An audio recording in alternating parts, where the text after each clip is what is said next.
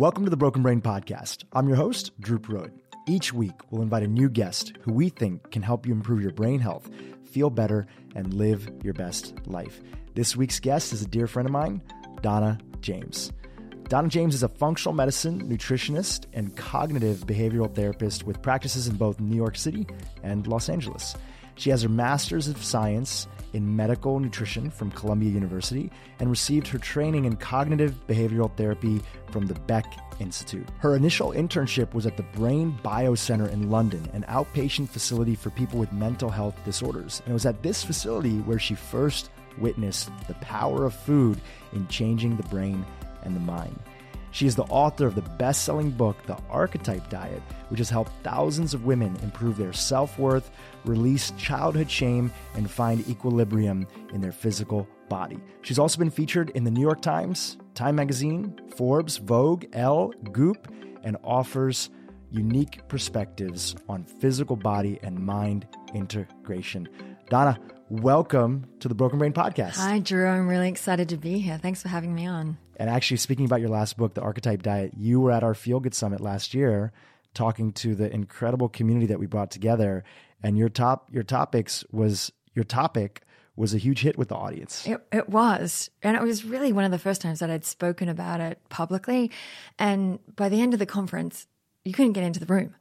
And that made me feel like so, so honored to be there, but just how necessary this information actually is. And we're going to dive, dive into it all. You have a very, very unique uh, background, and the work that you do is really amazing. You know, you help women personalizing their approach to really achieve their goals. And I want to start off the interview talking about a goal that a lot of people have, not just men, not just women, mm-hmm. but men too. And that is weight loss. Yes. Traditionally, for many years, for pretty much the last, I would say, 75 years, 100 years, the primary goal of weight loss was to look better, to fit in those jeans.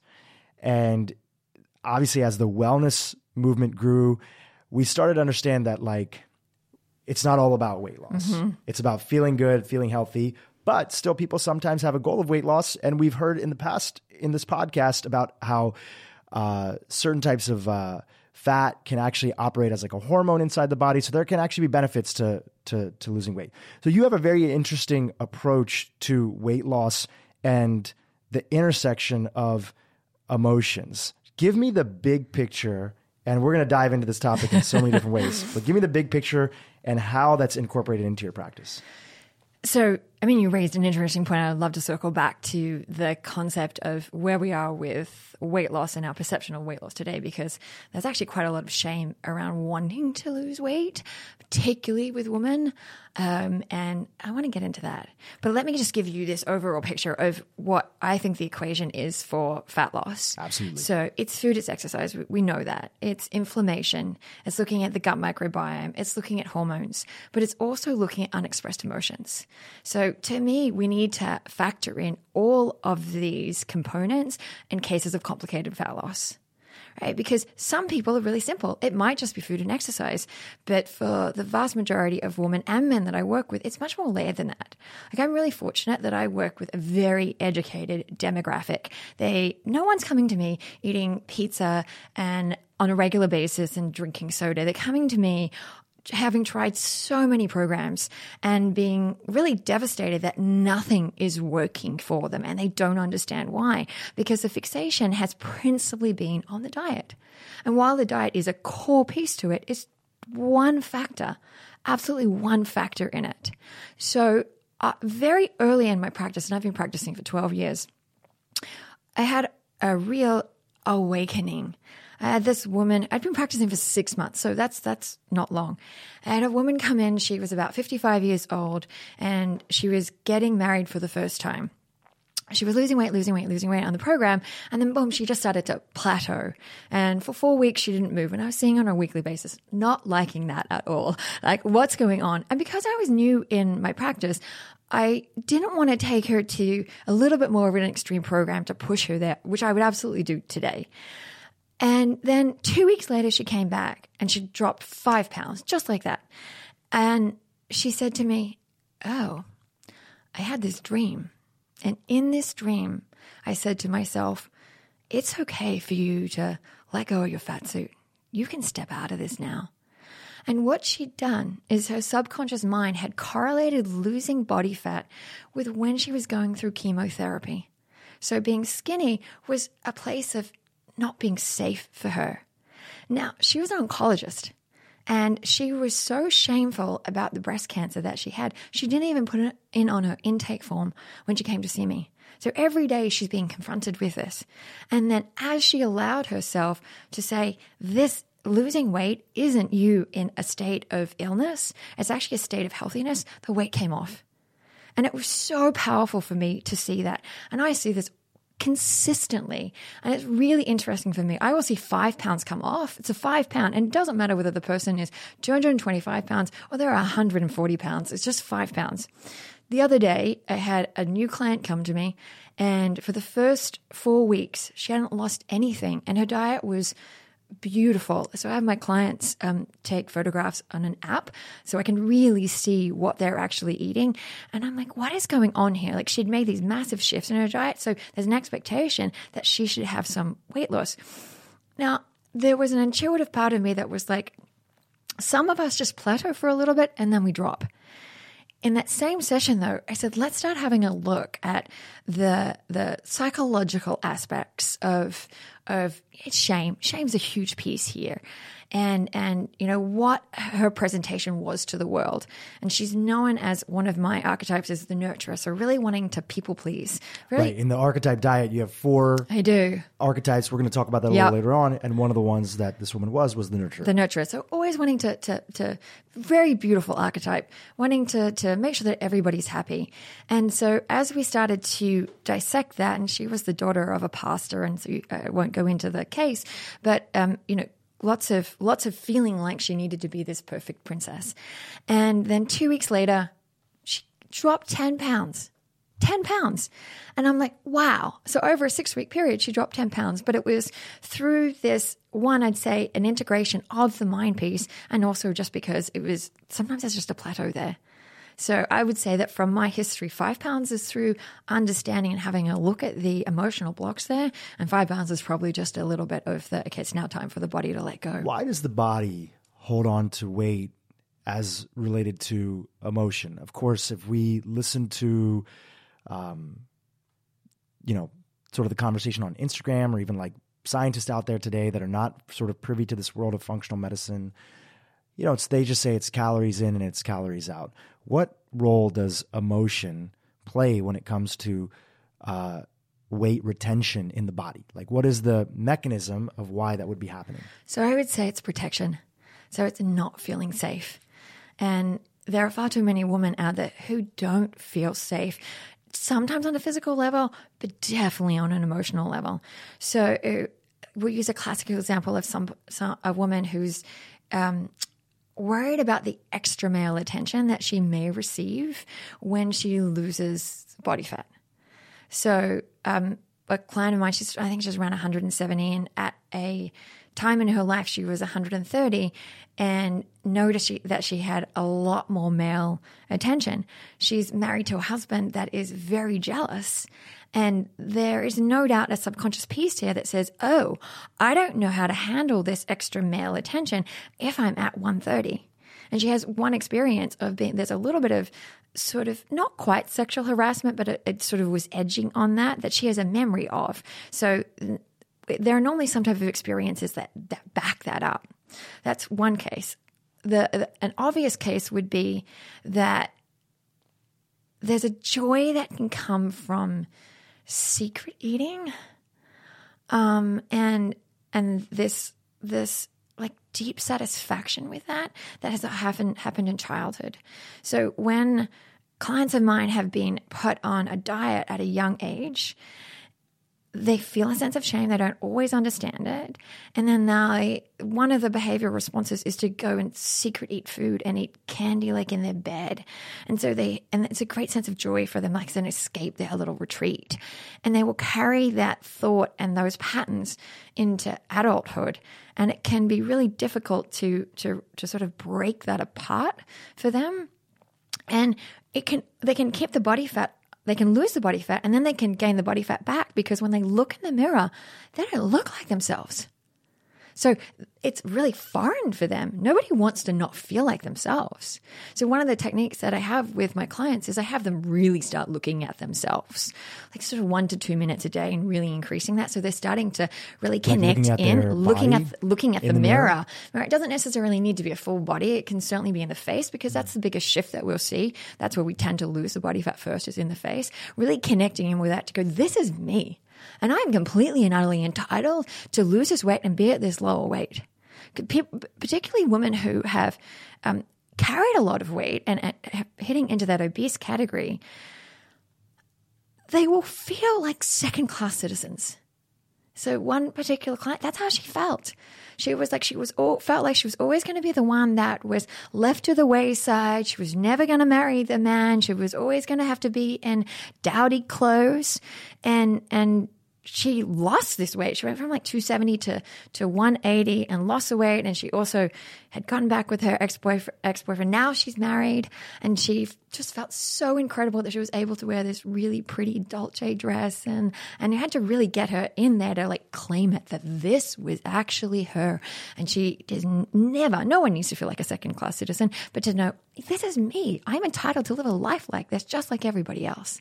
So I want to talk more about the the science of, of that and emotions and, and and weight loss and stress. But first I want to start with like a bigger question. You know, some there's there's a there's a really I'm very happy that we're having this larger conversation around should we be focusing on weight loss? Should we not be focusing on weight loss? And there's different people that are coming from different components.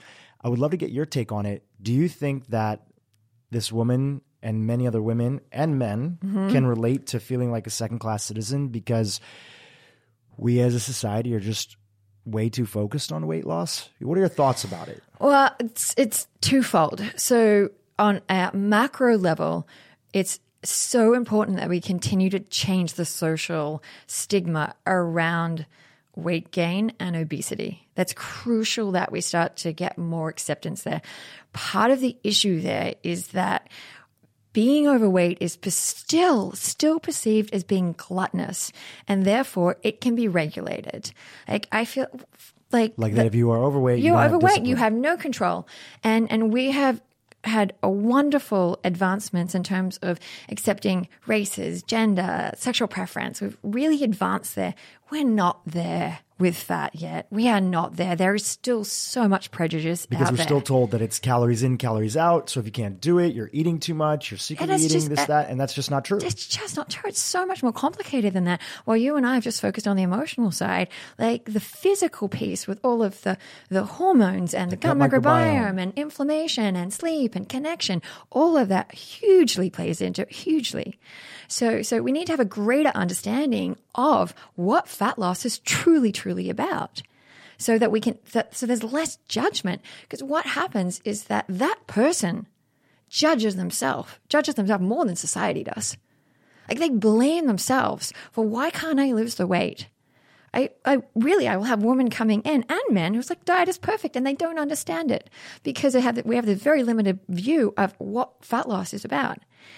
But then the second piece to that it's just the internal piece. What's wrong with wanting to lose some weight? Right? Just it, it's okay if you want to do that. You better well claim it because you got to work for it. Right? Because you're sort of putting it in the category that we shouldn't give any more preference to fat loss, which is what society does. They prioritize fat loss above everything else, even sometimes feeling better. But we shouldn't give any less attention to fat loss, like the same way that somebody has a goal of, I want to write a book, or I want to run a Spartan race, or I want to do something. If somebody wanted to have the goal of wanting to lose weight, that's perfectly fine. It's no different than wanting to and to do that in any other category in their life. yes, we need to stop judging that. We need to stop judging it in both ways. Correct. Stop giving it more attention and stop judging people who want to give it attention. That's exactly right. Mm. And there's actually a gender split here. So I will find that men, when men want to lose weight, it's like, I want to get rid of my dad bod. Right? We encourage that as a, as a society. We're like, yeah, like let's let's help him get rid of his dad bod. If a woman says that, it's like you don't need to lose the weight, right? So then she you starts should to just accept yourself you how just you accept are. yourself how you are. You know, just be yourself. yeah, you're great, don't worry. And then it's like, yeah, but I don't feel good within myself. And so here it's or like even if you do feel good, because there's plenty of women I'm sure that are listening that feel good, and it's like, oh, great, I want to look a little better yes, that's that's because right. that matters to me.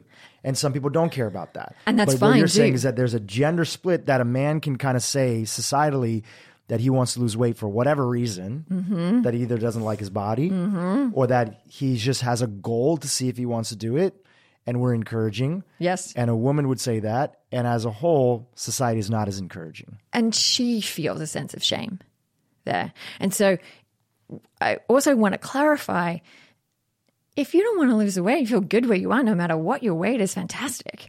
It's just giving people who want to lose the weight the opportunity to do that and not feel judged and a program to do it. It's almost like, uh, you know, there's a friend of mine, her name is uh, Esther Perel. Uh, yes. Love, love Esther. She's so great. You know, she has this analogy. She says, you know, she wrote a book recently uh, called The State of Affairs, all about infidelity and diving into that complicated subject and all the layers in it. Um, and she said, you know, we used to chastise people, primarily women. We used to chastise women for uh, leaving the relationship if they found that their partner, like let's say in the 60s, right? Yep. 50s, 60s, if a woman found out that her partner was cheating, you know, she might even be told by other women in society, why would you like don't mess up your family? Don't mess up your Yes. home. And now we are on the other end of if somebody does find, and this is both for men and women, Mm-hmm. uh, if they do find out that there's infidelity in the relationship and they want to work it through because maybe they feel like they also played a part in it, they were ignoring their partner, Yep. they did this, and men go through this as well. They want to work it through with the person. They're often chastised for staying in the relationship.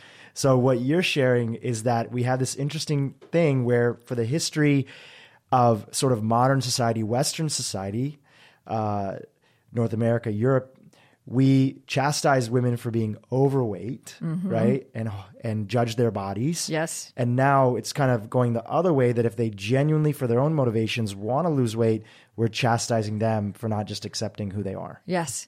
And and on that, and I always want a woman to accept her body for where it is. And then if she doesn't like something, it's okay with that. And then to do something about it. But at no point do you want to be not accepting your body. It's to say, yeah, this is where I am today. It's like not deciding that you're going to accept your body once you lose the weight. It's accepting your body right now, Regardless, of where the weight is. And I think that's a new concept and phenomenon for a lot of people. So, how does a man or a woman get to a place, and we know societally this tends to be placed on women, Mm-hmm. how does somebody step into a place where they accept their body now as it is? What is the process of getting there? That really depends on the person. So, and this is where my archetypes come in. So, and I think it might be best to explain the archetypes and, and circle back to that. and talk about the concepts. So let's go through each archetype and then just tell us a little about why you came up with this archetype methodology. Yep. So the archetype, there are four t- archetypes which are applied to women, although it could easily be applied to men. The first archetype would be the nurturer archetype, and this is where a I'm going to use a woman because that's normally who I'm talking to. Sure. Um, they source a sense of self worth from giving to others, so they have a very open heart, and the and the last thing they want to do is upset or disappoint anybody because their entire goal is the complete opposite of that. And that particular imprint, like all of the archetypes, developed in childhood. So something happened which caused them to say, My ability to be able to give to you creates my sense of self worth. And it's normally from something attached to a negative memory and it's a coping strategy for the shame. So shame and self worth are interlinked. They're like the, the opposite side of the same coin. And it's it, and so for many of my nurturer men and women, it's that somebody in the household was sick. It could have been a sibling who had some type of um, um, like ADHD and they required more attention or, or something like that, or a, a there was a parent that was away there was some type of alcohol or drug abuse. So the nurturing in the house was actually missing, and they stepped in to play that role. So for one of my female clients who's a quintessential nurturer, her mother wasn't in the house that often because she was looking after her aunt because her aunt had cancer. And so it wasn't any tragic situation, but that loss of that motherly love it just wasn't there for her. And she felt like she needed to step into the, that role of the of, of the nurturer there. So therefore really had this belief that i am worthy because of what i do around the house and what i can give to you. So if you are like that while it's a wonderful personality trait when it's out of balance it's really damaging because there's the people pleasing, the self sacrificing, everybody before you. And what does that lead to? That leads to adrenal issues, adrenal fatigue, thyroid issues. There's a lot of correlation with autoimmune diseases and these childhood experiences. There's something called the ACE study, average childhood experiences. And out of there's only 10 questions, and if you have four uh, positive answers to this, you have a 60% increase in getting an autoimmune disease. So this is where I put the nurturers there. Why is that the case? It's partially because of how the nurturers end up coping their coping strategy is to use more comfort based foods because they are not getting their own nourishment. Their role in their mind is that they need to give the nourishment to other people and feel guilty about accepting help and nourishment from others. So their comfort come typically comes from food, not always, but typically. And then with that type of eating, if you're eating comfort based foods, you're going to spike your insulin levels then you're going to cause more body fat to be stored all over the body because that's what insulin does. That insulin is then going to interfere with your hormones and, in particular, your sex hormones. So you're going to have more of an elevated level of estrogen and testosterone because the higher the insulin, the higher the free available levels of those hormones. So then, if you have an elevated level of estrogen, it's going to set you up for fibroids, endometriosis, a risk of breast cancer. And from a body fat perspective, you will tend to store it around your, your upper thighs if you're a woman. If you're a man, it's um, more on the upper back. And so, so I use body fat as a tool for me to really understand like what are these dominant hormones that are at play, and I work through that. But that's like the nurturer archetype. So when we're looking at that archetype and you want to change, help this person change where their body fat is being stored, you got to go all the way back to how was this imprint created? Right? Really looking at that because if you're trying to take out these comfort foods, it's really difficult for them, like the client that I was talking about that used to like eat candy in the bed. Because that's their coping strategy, that's their safety. They don't fulfill fulfilled in one area and they have the thing that they can control in the other area. Yes. Yep. So then there's the Wonder Woman archetype. And the Wonder Woman archetype is the sense of self worth comes from success and recognition. And society very much promotes that.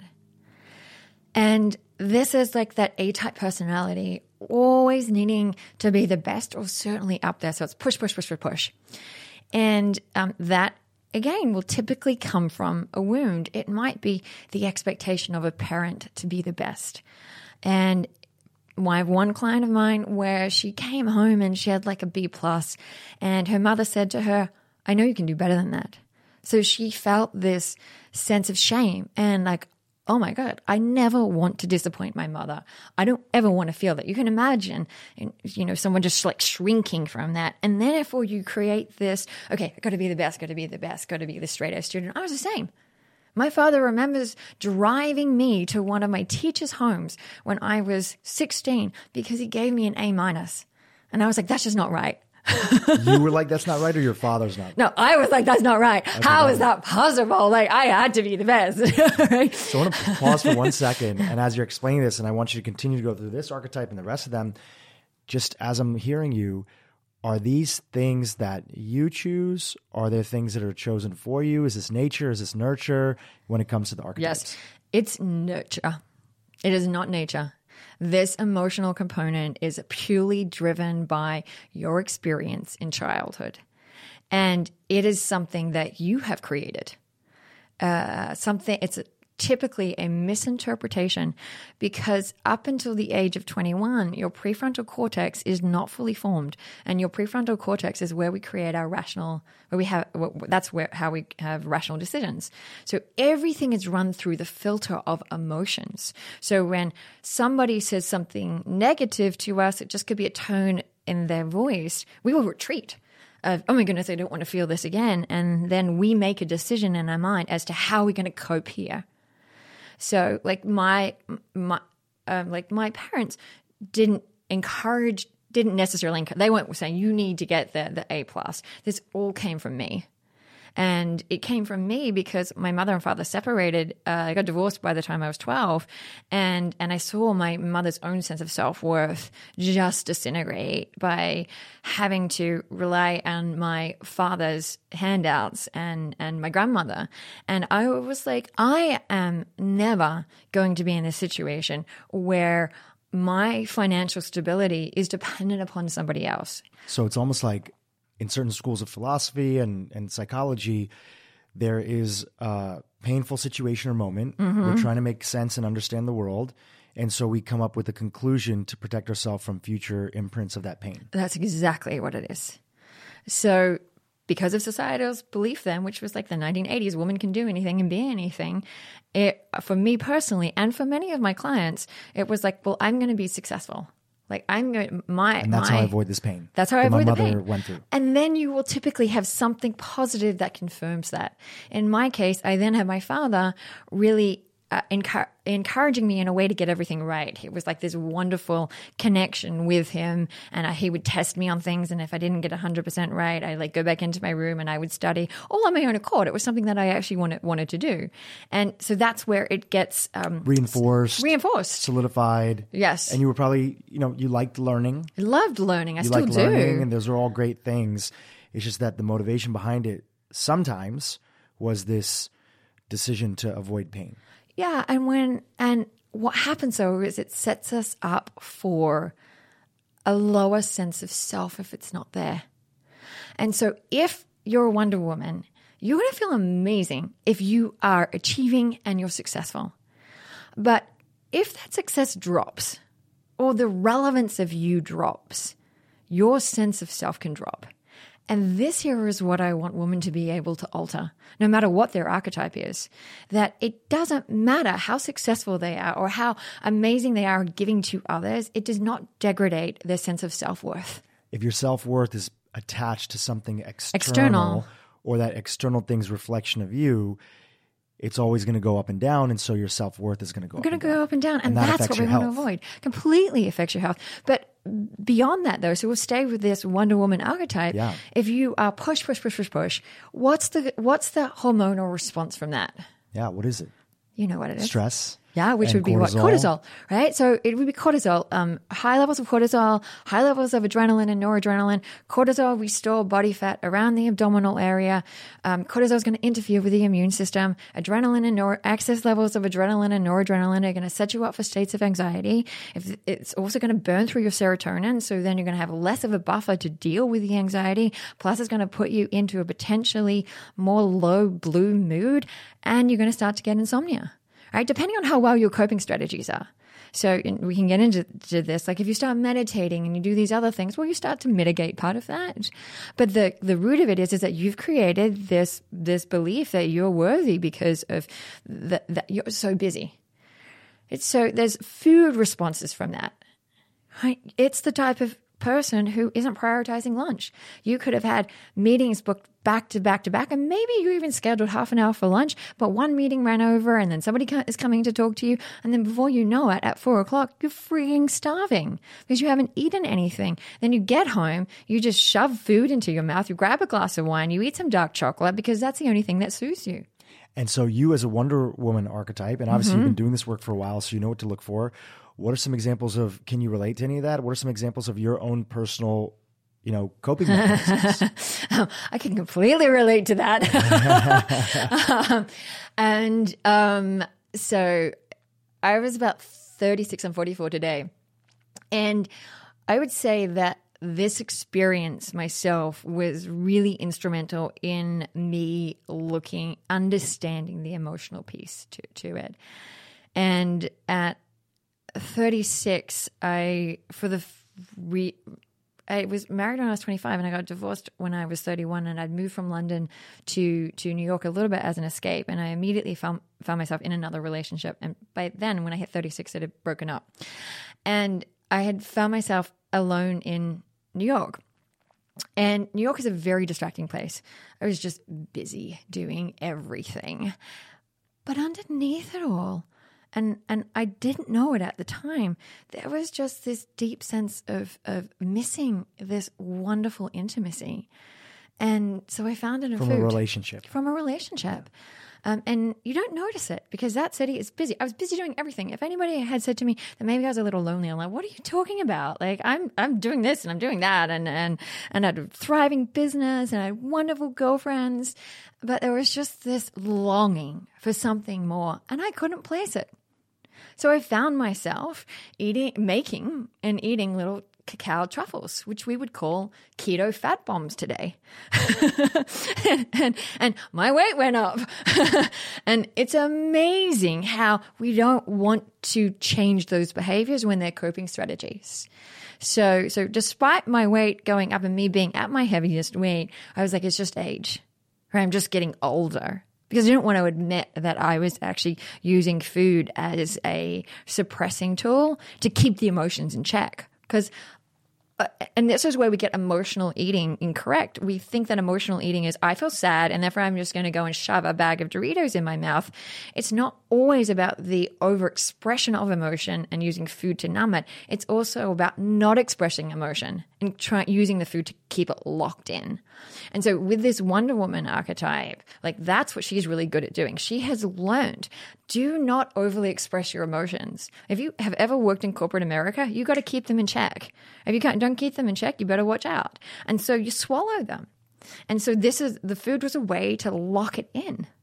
And so I had like nine months of of really feeling like a failure. I knew everything there was to know at that time. I felt about nutrition and what I should be doing and what I shouldn't be doing. But there was this visceral pull towards it that I couldn't fully understand. Um, and then I had listened to a podcast, and this woman, Christine Arylo, had said, part of self love is self trust. And the download just it just dropped in. And I'm like, oh my God, I don't trust myself in the kitchen. It was like a fear zone for me. Like like it was like this magnetic pull towards it. And and I was like, wow, I'm really missing I'm missing some self love here. And if anybody had said that to me, I'm like, what are you talking about? Right? I've got my boundaries up. I do all these wonderful things for myself.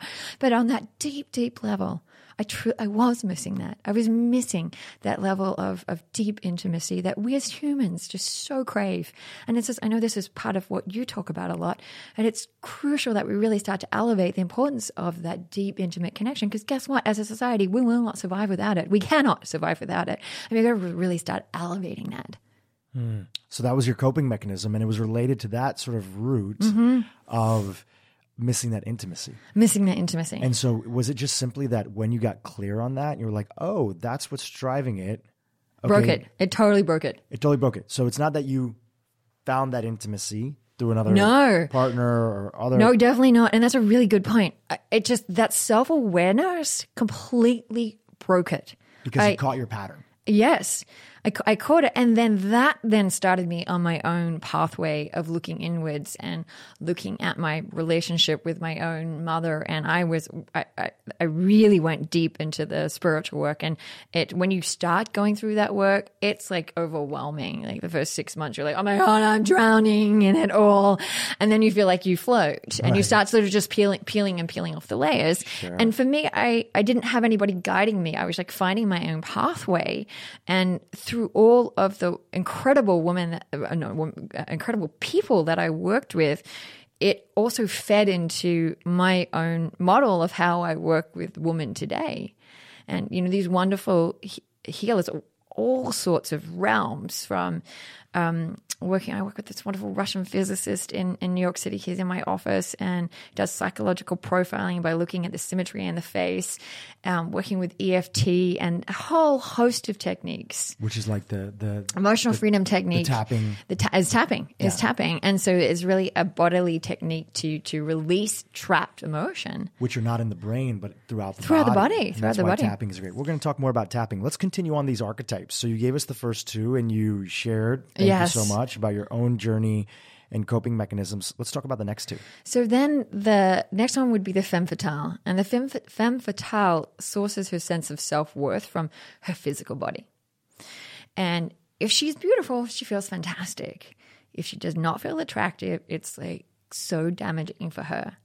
And when sh the femme fatale is balanced, she's sparkly and radiant and magnetic, and you just want to be around her. She's like very, very sensual and like electric. When she's out of balance, she's completely the opposite.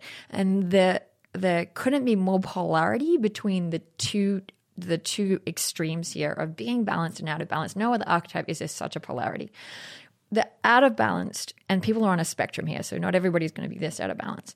But it is a a a, a self-loathing, a walking into a room and feeling not like the prettiest pers- person there, and then uh, like I've got to go, or not even turning up to social engagement engagements because they don't feel attractive. And I know various women will do this, and then they can go home and overeat because they they feel disconnected, and really what they needed was that connection. So they found it in, in food. And, and it can get into all sorts of restrictive eating and orthorexia and then binge eating and shame. So this is the archetype that has the most amount of shame around the, around their body and their relationship with food because they're sourcing their self-worth from the physical body.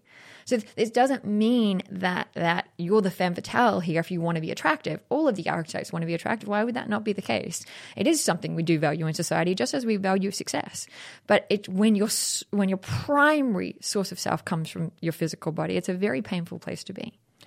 So, for people that are listening right now, can you be a little bit, as we continue down the path of explaining all these archetypes, can you be a little bit of All, all of them. with, yes. with a primary? Yes, that's exactly what it is. So we all have the positive attributes of those archetypes within us. And what we want to do is identify the dominant one so that we can understand where our blind spots are and unravel those because that's taking up a lot of space. Once that's unpacked, you have more mind space to actually cultivate the positive attributes of all the other archetypes. So to be balanced, it you are pulling on all four archetypes, but in the positive. Now, sometimes there will be the the, the negative in two, but one will always dominate the other because you otherwise you're in a constant conflict. Because it's related to early childhood experiences Yes. and sort of your framework of how you saw the world. But the goal is to get into a place where you have range and you can be anything that you want to be. It's- in this moment, if you want to be this, in the moment if you want to be a superwoman, and you're about to, you know, go into a, a board meeting because you're Yes. the CEO of your company, you can be whatever you want to. Yes. Because you're just present with yourself and your body. That's exactly right. And that's a beautiful, peaceful, and fun place to be. So, like, you play the Wonder Woman in a business deal. You play the sensual femme fatale in your relationship. You play the nurturer with your motherly role or your friends. Like, really bring that in. But you got to break that connection that your self worth is based on one of those so that your dominant behaviors aren't pulling you constantly in that direction. Do you think uh, taking a shift because there's so many cultural things that this un- unravels, and I love having an honest conversation about it all. I have two amazing sisters, um, and I have so many amazing female friends, and my mom, and I have so many incredible uh, cousins who actually listen to this podcast. A lot of them are women who are just badasses, and I just love and appreciate them all. Do you think that there's more pressures on women to be balanced? That's a good question. Um, probably. Um, I think there's more of an acceptance of men to be a little out of balance. So we have this expectation as a society that it's okay for a man, man to be working his ass off and ignoring everything else. and ignoring everything else. And that's There's just a little, normal, This is normal. quote unquote normal. normal. And as a woman, that's not the case. Um, my my working mothers, I mean, really struggle, really struggle to find that that balance.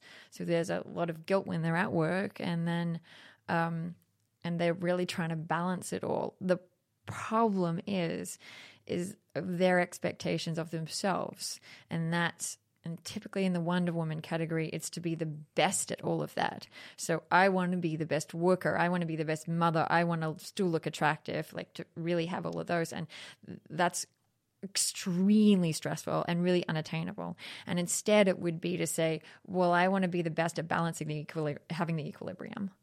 And so there's always that question, which is that especially for let's say, uh, you know, most of the podcast listeners are, are it's probably about seventy percent women for the Broken Brain podcast, and within that, I would say that the you know there's a big chunk in the thirty-five to fifty Yeah. age range that listen to the podcast, and um, the question is always, so if it's if it's inner guilt, their own expectations, sometimes the the conversation today is that well the only reason that they had inner guilt is because when they were younger it was those societal pressures that were placed on their own situations like seeing their mom go through this or their you know this situation or that situation so do you have any thoughts on that Yes. is it inner and just we're born into it does this happen in other societies or is it societal pressures from a young age that tell women that they need to be this way and not do this and do that that then create those internal pressures Yes. So, great question. We're always going to be influenced by the society and our own cultural and family values,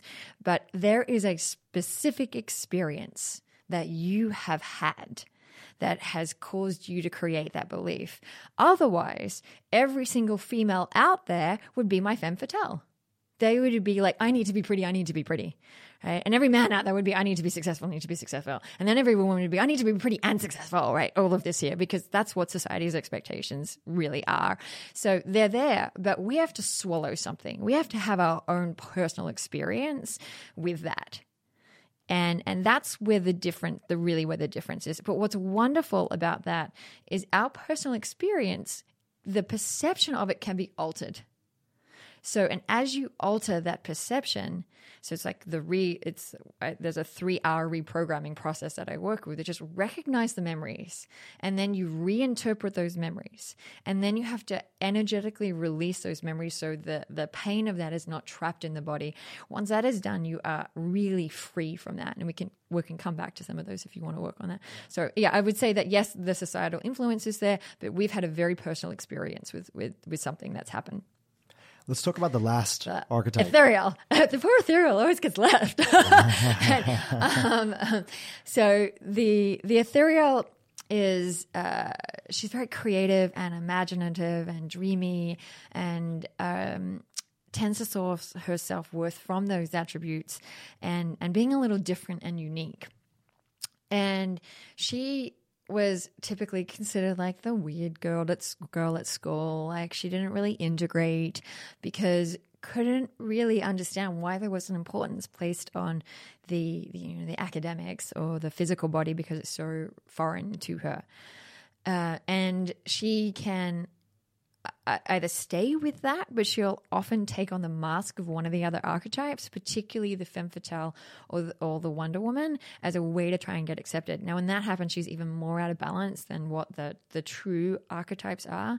So, if she but if she stays with her true ethereal ways, then she can she can find herself. She's typically not that integrated and feels a little displaced. So her issue doesn't seem to be like weight. She's actually very lean quite n- normally and but she's a little scattered, so a little anxious, a little depressed, um, tends to have gut microbiome issues and just not feeling connected. So why is that the case? Because the ethereal tends to be a little low in estrogen. And with these lower levels of estrogen, then you're going to have more of these mood issues of um, anxiety and and um, some depression because estrogen is an accelerator to to serotonin. And then there's she's very sensitive, like very sensitive to everybody's thoughts, the environment, and food. So she was often quite fragile when she was growing up and could have had lots of um, allergies, and she will still have that today. And typically, really some. Uh, severe digestive issues like uh, constipation, IBS, bloating, um, and she can have you know acne and or dry skin either, either one but it's you know stemming from the gut microbiome and the, and the estrogen piece there one of the things that would really balance her is just becoming much more grounded and much more grounded with her food. But when you're an ethereal and if you're caught in your creative imaginative ways the last thing that you were thinking about is food. And so you end up just completely skipping meals and it, that goes against what you need to rebalance yourself also what i see happening is because of these digestive issues they start following this very restrictive autoimmune elimination diet and so they're not eating any grains and uh, pretty much a, a paleo type of diet with animal protein and some light vegetables. That is not the balancing food program for them. They need things to keep them much more grounded and to stimulate the estrogen levels.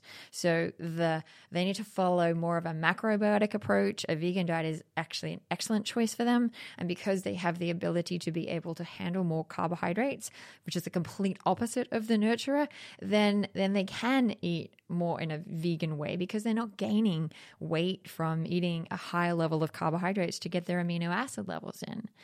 And so the the I love the ethereal. I mean, I love all of the archetypes. The ethereal is she just gets displaced. She just feels not fully accepted by society. Now, what's wonderful is as a society, we're now really starting to value the importance of, of intuition uh, and putting it on par with, with intellect.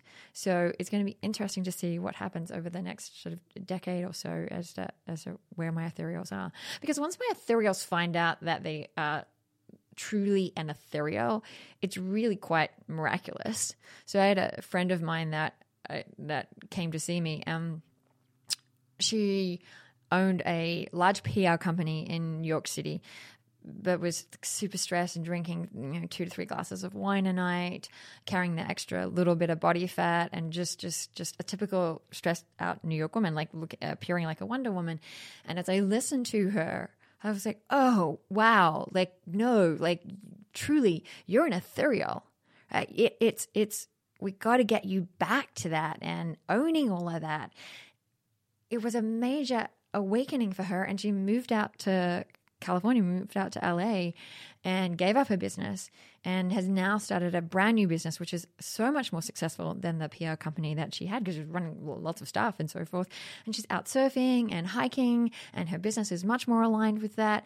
And a huge shift because she was like, "This is not. I'm not. I'm not in alignment with who I am. I'm supposed to be near the water. I'm supposed to be in nature because that's how. That's how we all thrive. But for Ethereals, even more so, they thrive in that environment. So you have your uh, training in functional medicine, you have your degree and your master of science in medical nutrition, right? You have your training in cognitive behavioral therapy, and so what I'm understanding, and you correct me if I'm wrong, you've taken kind of all your formal training and how to personalize programs for people and approaches, and diet is only one component of that. Obviously, there's yes. gut microbiome, there's all these other aspects of it. Um, with your own uh, experiences, patient experiences, and this approach of understanding how like core insecurities get developed inside mm-hmm. the body. And it's kind of the combination of them all that has led to this unique approach that you have in your practice. You got it. Yes. All right. I'm with you. I'm with you. Because I think that I think the thing that's there is that you know, these are helpful tools. They're frameworks. This archetype mm-hmm. is a framework that makes it easy to see the missing piece. You know, you wrote a really beautiful post on uh, Instagram uh, last month in in, in uh, January, and you were taking people through the history of fat loss strategies through the decades. Mm-hmm. So in in the 80s, it was all about calories in, calories out, and that's when sort of yep. the uh, modern fitness end of se- mid 70s, beginning of the 80s. You had sort of like fitness becoming a big thing and infomercials with fitness and that sort of stuff. Uh, Jane Fonda. Jane Fonda. the 1990s, there was uh, a little bit, right, a little bit of an understanding of lowering glucose and insulin. I I would say that that also even today we're fighting against of people even understanding the role of spiking insulin and the impact on weight loss. And then it was decreasing inflammation. We understood the role of inflammation and that inflammation, it's not just about calories in and out. Inflammation can actually impact uh, weight. And then there was the gut microbiome, Yes. which has been a big topic. And we've had many uh, people on this podcast talk about that. And then the future is all about the emotional component. And so these frameworks that you've developed help us give some understanding to how centralized your emotions are as it relates to not only your health goals, but your entire life. That's absolutely right. And the archetypes, they're just a model. They're a model to take something extremely layered and complex and to simplify it because there's so much information out there about health, whether it's fat loss or other things. And I wanted to offer women a roadmap. So to say, oh, this is my archetype and this here is the starting point for me. I don't address everything in there because it's impossible. It's impossible. So it's and this is the basis of functional medicine, which is really about personalizing it. So you would you start with the, the archetype diet for you, and you work on the mind piece, and you do all of that. But let's say that you have SIBO, you have small intestinal bacterial bacterial overgrowth. Well, I'm not addressing that. And let's say that if you're a nurturer, and I've asked you to eat more cruciferous vegetables to support the detoxification of estrogen, well following the if you have SIBO, eating those vegetables would be contraindicated with that. Sure. Because you got to you got to pull have- those those out. People might have all sorts of different issues. They might have Mm-hmm. mitochondrial function issues. They might have gut microbiome issues. So all that stuff has to be layered in. But the archetype information is still useful because the challenge is today people are all trying to follow the same diet. Yes. They have somebody that they look up to, whether it's on Instagram or an author or something, and that person's pitching the same approach to everybody. And unfortunately, in the health space, especially, traditionally it's been men, mm-hmm. right? Mm-hmm. Men Yep. coming up with diets and programs that then, you know, women follow. And Yes. listen, there's a lot of value that we can learn from all genders. It's just that, you know, men and women are different, right? Men, men and women are different. And especially if you're a man, you may not always understand the needs that might be there for a woman. And you might, and you might not. But it's just that it was kind of all coming from. Anyways, I won't go too far down that topic, but you were about to but it's a, it's the same with exercise. So you train a man like this and and then it's often assumed that you train a woman in the same way and that's just not true either so i like i'll give you a case of myself like in the when was it 1990s must be no 2000s um I mean, I was following the Atkins diet in this attempt to like lose those last 10 pounds. And it was so awful for me. All that happened was my skin broke out and really cystic acne because I was overeating protein and I was eating horrible protein bars and I had horrible PMS. Plus, I was training like a man. Like I had personal trainers that were all male and I just bulked up. So there wasn't that any point in my my 20s where I really liked what my body looked like. I was that was always your goal. Some that, and, it, some that and, and that wasn't my goal. Some people that is their goal and that's wonderful. But if it's not your goal, then that's then you've got to find an alternative there. And and the really the archetype diet sort of to me feels like the it's like the next level of customization to the diets that are out there. So the nurturer diet would technically be classified as a paleo type of diet, but I've really altered the specifics there. I don't have my nurturers eat red meat because of the influence of excess red meat on the testosterone levels. So I've got them on much more of a pescatarian plan. So yes, it falls falls under the paleo realm because it's really low in the, those starchy carbohydrates, but it's beyond that. And I'm being very specific about the vegetables that are going to help them support their own their own estrogen levels. By the same token, that with the other archetypes, I'm not pulling out all of the carbohydrates for them like the paleo and ketogenic diet because they don't need to. Their bodies aren't that insulin sensitive that they need to restrict the carbohydrates to such a low level. Again, if that's what you want to be doing, that's just, that's fine. My philosophy is to be able to eat the most amount of the most variety of food and still see success. That's what we want. It's very easy to keep restricting, restricting, restricting, restricting, just like it is. You can say, go and run a marathon, go and do that every day. Yeah, you're going to lose the weight, but is any of that sustainable? No, it's not. So we've got to find like much more equilibrium with all of the things that we do. You know, my sister read your book, and um, the thing that was really uh, great insight that she shared with me was that um, you kind of identified things that she just intuitively felt. Mm-hmm. And Yeah. I've heard this from other people, including women at, that were at the Feel Good Summit. Uh, you were identifying patterns that they just intuitively felt. So Yes. it's not like people aren't feeling these things. It's just you're solidifying it them, and then you're giving them a framework that they can test. And you try it, and then if it works for you, amazing. Yes, exactly. That's exactly right. Let- Should we go back to the question about the body acceptance? Yes, let's go back to that. So, so with all of the archetypes besides the femme fatale, there's, I mean, they all want to accept their body. There's more of a willingness to accept where their body is today by trusting that they're on a plan to get them to a lower level of fat. Right, so they, the, the nurturers and the Wonder Woman, and if the Ethereal needs to lose some weight, they can do that. So it's like I'm going to accept my body while knowing that I'm taking action to move me towards my goal. So they can mentally make that shift. And if they, when they're seeing results, it just confirms that they're on the right approach and they're really happy with that. With the femme fatale, it's much more difficult because you are changing that imprint of I am worthy because what I look like. So the it's very difficult or not not very but when they're out of balance it can be very difficult for them to accept their body where it is. And that goes back into the reprogramming the childhood and understanding that there was some misinterpretation with that what their their memories of what happened there. And then you can start to see that there's this shift there knowing too that the femme fatale isn't always out of balance like all of the archetypes of femme fatale when she's in balance is really fun and playful and central and accepting and and and, and joyful so that's where we want to get her to um, I want to talk about with the archetypes one other component, which is we obviously we're talking about diet, but there's also the ways that they. We touched a little bit on exercise. There's also like relaxation mm-hmm. and reducing stress and how you recharge and recuperate. Can you take us through the archetypes and like what can be a primary tool? Because in this podcast, we've talked about the impact that stress has on all aspects Yes. of our bodies, and some archetypes might be more prone to it in one way or another, but everybody's impacted by stress.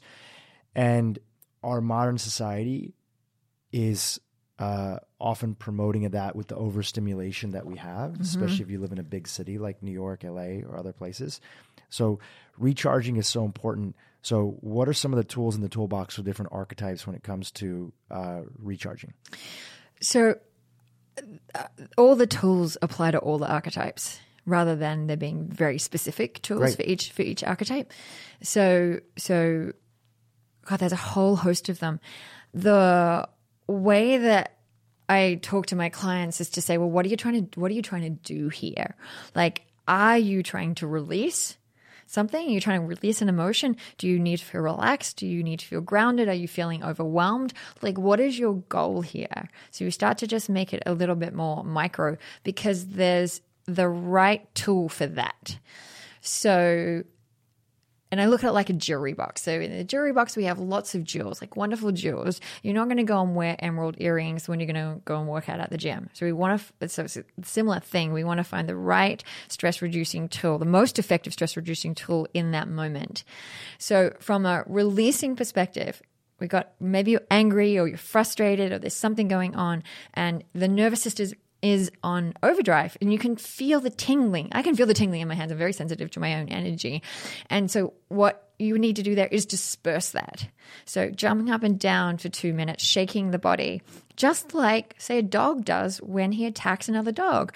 What does he do afterwards? He shakes his entire body, right? To disperse the adrenaline and noradrenaline. That's all you need to do. Disperse the adrenaline and noradrenaline. So jump up and down for two minutes. doesn't take long. I have a rebounder. So after I see my clients, I jump up and down on that for 10 minutes just to shift that energy there because I'm picking up on all of their emotions. Um, it might be a beach walk. Um, it could be going to a boxing class. Um, breath breath is so powerful. It's one of my favorite tools of like really shifting that that energetic response because with the nervous system breathing it will help to come We'll have to really alter the the charge in the nervous system. So one of my favorite ones there. So if you're in overwhelm what do you need? You're looking for clarity so you might want to just take pen to paper then and write down, well, what's actually going on? What's causing you to feel overwhelmed? Because when we feel overwhelmed, what's happened is that we feel like we don't have enough coping skills. So when you write something down on paper, you get clarity to go, oh, actually, this is all that it is. Right? This and you can then create a strategy there. Let's say you are looking to feel relaxed, then it'll be take a bath, use some essential oils, could be call a girlfriend, um, uh, any anything along that front that that helps you relax. It could be a massage, it could be sex, it could be holding hands, something like that. If you need to feel grounded, particularly if you're on a ethereal, because you're just like, oh my god, I'm so scattered from from the day. Cooking a nourishing meal is one of the most grounding things that you can actually do. You might play with some crystals and hold that for a while uh, you might play with some rocks. Rocks are really good for ethereal. So you need something like really, oh, you might go and walk in the park, hold onto a tree, sit next to a tree, something like that. And then, of course, there's, there's you know, meditation. Meditation is such an important daily practice to have in place because it not only alters the cortisol response at that time, it has a cumulative effect of really shifting where in the brain that you start to respond from. So most of us, if we if we are not um, conscious of it, we will tend to respond from the limbic part of the brain, and so we uh, it's that very much that emotional response. And with meditation, you shift it into that prefrontal cortex, which is like much much more rational. So I feel the really the benefits of meditation is just it's more that cumulative response that you are getting because you're just much more calmer in your approach. So, like so many tools, but you can find the the most effective one for you at that time. Yeah, and choose that. And choose and, that. And try. And I think a big part of your work is just personalizing, trying things mm-hmm. on for mm-hmm. you, because there's only so much that you're going to learn. I mean, having amazing practitioners in your world is incredible, and they can be great Sherpas on the journey. Mm-hmm. But ultimately, every single person has to sort of figure out what works for them, and then what works for you last year may not work for you that's now. completely right. Yeah it's how, that's why i like the analogy of the jewelry box. It's like you've got all of these jewels in there and you just got to find the one that you're going to, to pull from. So earlier we talked about tapping. Mm-hmm. and that was one of the tools that inside the toolbox and i said we are going to come back to it. And sometimes i say that in the podcast and i forget. So i want to make sure that i actually do get a chance to talk about it. Uh, what is eft and how can somebody use it and um, in their life and what is what are the benefits of it it's emotional freedom technique, and I look at it as a releasing technique. So it's using acupressure points and affirmation theory to bring about a drop in the nervous system response at that point in time. So if you think about it, when we get really excitatory and almost in a um, sort of shock type of response, like we can feel like people will, oh, I'm almost, I'm really anxious or I'm getting into that panic attack stage, it's you can use EFT right then and there to alter that the nervous system's response, and in particular the vagus nerve. And um, there are there are techniques you could sort of Google as to actually what you need to do. I personally worked with a tapping coach, and I chose to work on childhood patterns versus dealing with the day to day. So I felt that it was I wanted to be in the safety of somebody when I was discussing things that were upsetting to me from childhood and that person's presence as well as bringing me because what happens is you need to go back into that experience and feel the emotions that you felt at that time to release it. So if if it feels upsetting to you to be able to do that, you want to have somebody that you feel safe with to take up those emotions. And then the tapping will help to, to drop those emotions down. So you are truly clearing it, releasing it from the body. So you might have an experience, and when you go into the, the emotions feel like they're at a level of eight. And then when you do the tapping, and you might do the tapping, when I was doing it with a tapping coach, we'd tap on one particular issue for half an hour or so, and you have it drop from like an eight down to a two and uh, the advocates of tapping will say that it takes seconds to experience a trauma. So why can't it take seconds to unravel it? Or interrupt it. Yeah, or, or interrupt it, right? And so, so doesn't never took seconds for me, but you know, half an hour is um, really quite fast. And there are other modalities out there. So Peter Levine, who's one of the um, world's top trauma experts, has something called somatic experience, which is about like really getting into the body to to release the the trapping of what's happened in the nervous system. Yeah, um, craniosacral therapy is another really good one because normally what's happened is there's been some type of shock and it's altered the the pathway in the vagus nerve. So the vagus nerve is it's called the polyvagal theory, and it's split, tech, like the theory is it's split between two areas. Between what we know as the parasympathetic state, that very relaxed state, but also the frozen state. And so when you move into like a frozen state, like that's the type of type of response there, and and and um, all of these techniques that we're talking about are helpful for really bringing the vagus nerve back into alignment. Beautiful. Um, before we talk about where people can find you and all the incredible work that you're up to, I want to go back to uh, something that we started off in the beginning, which is society and the different sort of uh, pressures that can place and it, you know, we're in such a amazing age where we're having very open and honest conversations. We need way more, mm-hmm. and we're becoming aware of just a lot of the uh, traumas that women go through uh, through just. Uh, it could be in the workforce, could be other things through the Me Too movement, uh, sexual abuse, other things like that, and men too, right? Some men, yes, but primarily women for a long time have gotten the short end of the stick and been really treated as second class citizens in a way, right? And we're waking up as a society and we need a lot more work in that place. One of the things that I wanted to uh, talk about inside of body image, you know, my friend um, Anita Avalos, who's uh, um, uh, trained under Marc David and his Institute yes, of yes. Uh, Psychology, uh, psychology eating, eating, yeah, eating psychology, eating psychology, yeah. Eating, eating psychology. Um, she posted something really great on Instagram last year that uh, made an impact for a lot of the women that were in my uh, world. And she said, um, My body is not up for discussion. yes.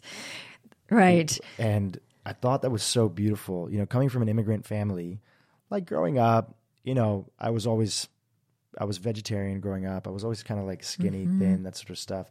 People say things to you as a guy, they don't say things to you, but I would always pay attention. And a lot of the women and a lot of my cousins and sisters, it was just a lot of conversation about their body. She's too thin, she's too fat, she's too this, she's too that. And just as a society as a whole, I would say that we talk a lot more about women's bodies, both men talking about women's bodies and other women talking about women's bodies and discussing it and trying to figure it out and that sort of thing, and not in a beneficial way. Right. Right. Uh, do you have any thoughts on that?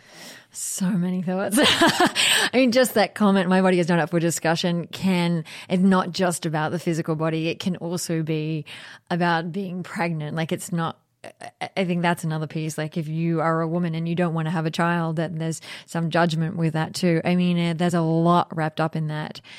So, so yes, as a society, it's an acceptance of all that's where we need to be going towards. No matter what you look like, no matter what your sexual preferences, no matter what your gender or your race is, we need to move into into that space, and it and it truly is an acceptance. Now, if you want to discuss something internally with a friend and it's about you, by all means, Right? You you can do that. We also want to give information about things out there. Like like let's use the example of say pregnancy. What's the choice here if you want to become become a mother and what's the choice here if you don't want to become a mother? And and the same about the the weight loss side of things. We want to make sure that the information is out there, but on that very macro level it is a a pure acceptance of that we're humans. Right? We're true we're truly humans and there should be no judgment based on any of our any of the ways that we look or any of our preferences. Yeah. And just not talking about each other's bodies without permission. Yeah, and I, I feel like that has changed. Um, so mothers these days, my clients who are mothers, are very careful not to discuss their physical body in front of their daughters. and because they don't want to put that that energy onto their own daughter. Well, what happens though, sometimes dad forgets and dad can leave just as much of an imprint on that, on that child. So mm. let me give you one, one story here of a client who, femme fatale, her really restrictive eater and her father would sit at the table with everyone and say, I am at my, my high school rowing weight. And so in her mind, she's thinking, oh my goodness, I can't get above my high school weight. And then what he would do, he would actually go and eat ice cream and then get on the scale. And so there was this need to be at my high school rowing weight. It's actually okay to go and eat ice cream and then I get on the scale. So this this this poor girl had just watched this here and swallowed it. So it wasn't anything that he said to her, but she had this misperception that she that that was normal. And also, because dad was funny, it created this sense of connection there. So, so just if you're a dad, like just just be careful what you're saying about your own body as well. Yeah, have honest and open conversations. But just like the patterns that we play out, our kids are gonna take on those patterns. That's right. Yeah. yeah, they might not, but but there's there's a risk that, that they will. Yeah, and I think that the big picture, zooming out again, is that uh, we such we live such a privileged life. If you have food on the table, if you have this ability and this component, and sometimes wellness and the approach and the striving for wellness can be placed, especially in the mainstream media, in this bucket of like, oh, this is only for foo foo people who have you know uh, money, money, and that sort of component. So obviously, fat loss is one aspect of it, but everything that you talk about in your book is really around getting over chronic disease. Yes. Right? Yes, it is. Chronic disease and fat loss is one of the early indications of something going on in the body and heading in that direction. But really, we're just trying to not, I mean, we all through the collective work that we're doing, but especially you through the work that you're doing, is like, uh, let's not get sick. Yes. Let's feel good in our body. Let's not feel shame. And let's be happy so we can focus on the things that matter. Let's repeat that piece that you just said about fat loss. Uh, a weight gain is an early indicator. That's crucial. It's an early indicator. If we can look at fat loss that there are imbalances in the body, it stops you from really developing something more damaging down the track. Because especially fat loss in certain areas, obviously that people have different body types and some people are just normally a little mm-hmm. bit bigger and some people are smaller. But visceral fat right? Yes. Can you just just chat for a second what visceral fat is and what we're learning about visceral fat as it relates to uh, certain diseases in the body? Visceral fat is the hardened fat around the organs, and it is in the abdominal area principally. So it's not what we call subcutaneous fat, which is that pinchable fat. So if you look at your stomach, and this is particularly for men because it's more prevalent in men than it is with women, and you have that sort of barreled stomach bulging out and you can't grab that the body fat there that's visceral fat and it can even be for people who are like skinny fat right you may look normal on the outside but you could still have visceral fat on the inside yes yes but you will have the subcutaneous fat that's going to be the first layer and then the visceral fat next. Now, how do you end up with visceral fat? That's cortisol, it's and it's insulin, it's not sleeping, and it's alcohol. Mm. And there's some research to show that it's also lower testosterone levels. So something to consider there. Yeah. Right. So so like I look at body fat as a very innocuous early indicator of what's to come. So if you can catch it early, you really can stop yourself from chronic fatigue and autoimmune diseases. Uh, the process with fat loss is identical to the same process that you would be approaching it from a functional medicine perspective with any type of chronic disease state. Dana, you came on the podcast and we talked about it all, and yet there's so much more to talk about. We're going to have to save that for a round two discussion. Uh, I'm so lucky, actually. You split your time between um, New York and LA, and I'm here in Los Angeles right now. We're in our Santa Monica uh, studio. Uh, and so I get to see you every so often. I would love to see you more. Uh, tell us how the world can find you online and social media, and and how people can work with you if they choose. So on social media, you will find me only on Instagram. and that's my name, Dana, Dana James, like D A N A James. And then my website is under the same name. And I then I have my functional medicine website, which is under Food Coach NYC. And I do work between New York and LA. I love seeing patients. I get really enthused by it. I love watching the transformation. Um, so come and say hello to me. And check out her book, The Archetype Diet. You can find it where books are sold. Everybody buys on Amazon, although. thank you, Dhru. Thank you so much for being on the podcast. Uh, we super appreciate you and such an open and honest conversation around weight loss, fat, body type, image, and societal pressures. Um, and I want to apologize. You know, it's such a big subject. Mm-hmm. I and I'm always trying to figure out language.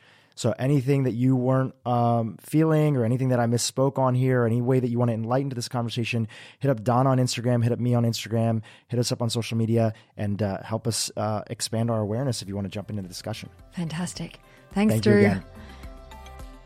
Hi, everyone. I hope you enjoyed the interview. Just a reminder this podcast is for educational purposes only. This podcast is not, I repeat, it's not a substitute for professional care by a doctor or otherwise qualified medical professional. This podcast is provided on the understanding that it does not constitute medical or other professional advice or services. If you're looking for help in your journey, seek out a qualified medical practitioner. If you're looking for a functional medicine practitioner, you can visit ifm.org and search there, find a provider database. It's important that you have somebody in your corner that's qualified, that's trained, that's a licensed healthcare practitioner helping you make changes, especially when it comes to your health.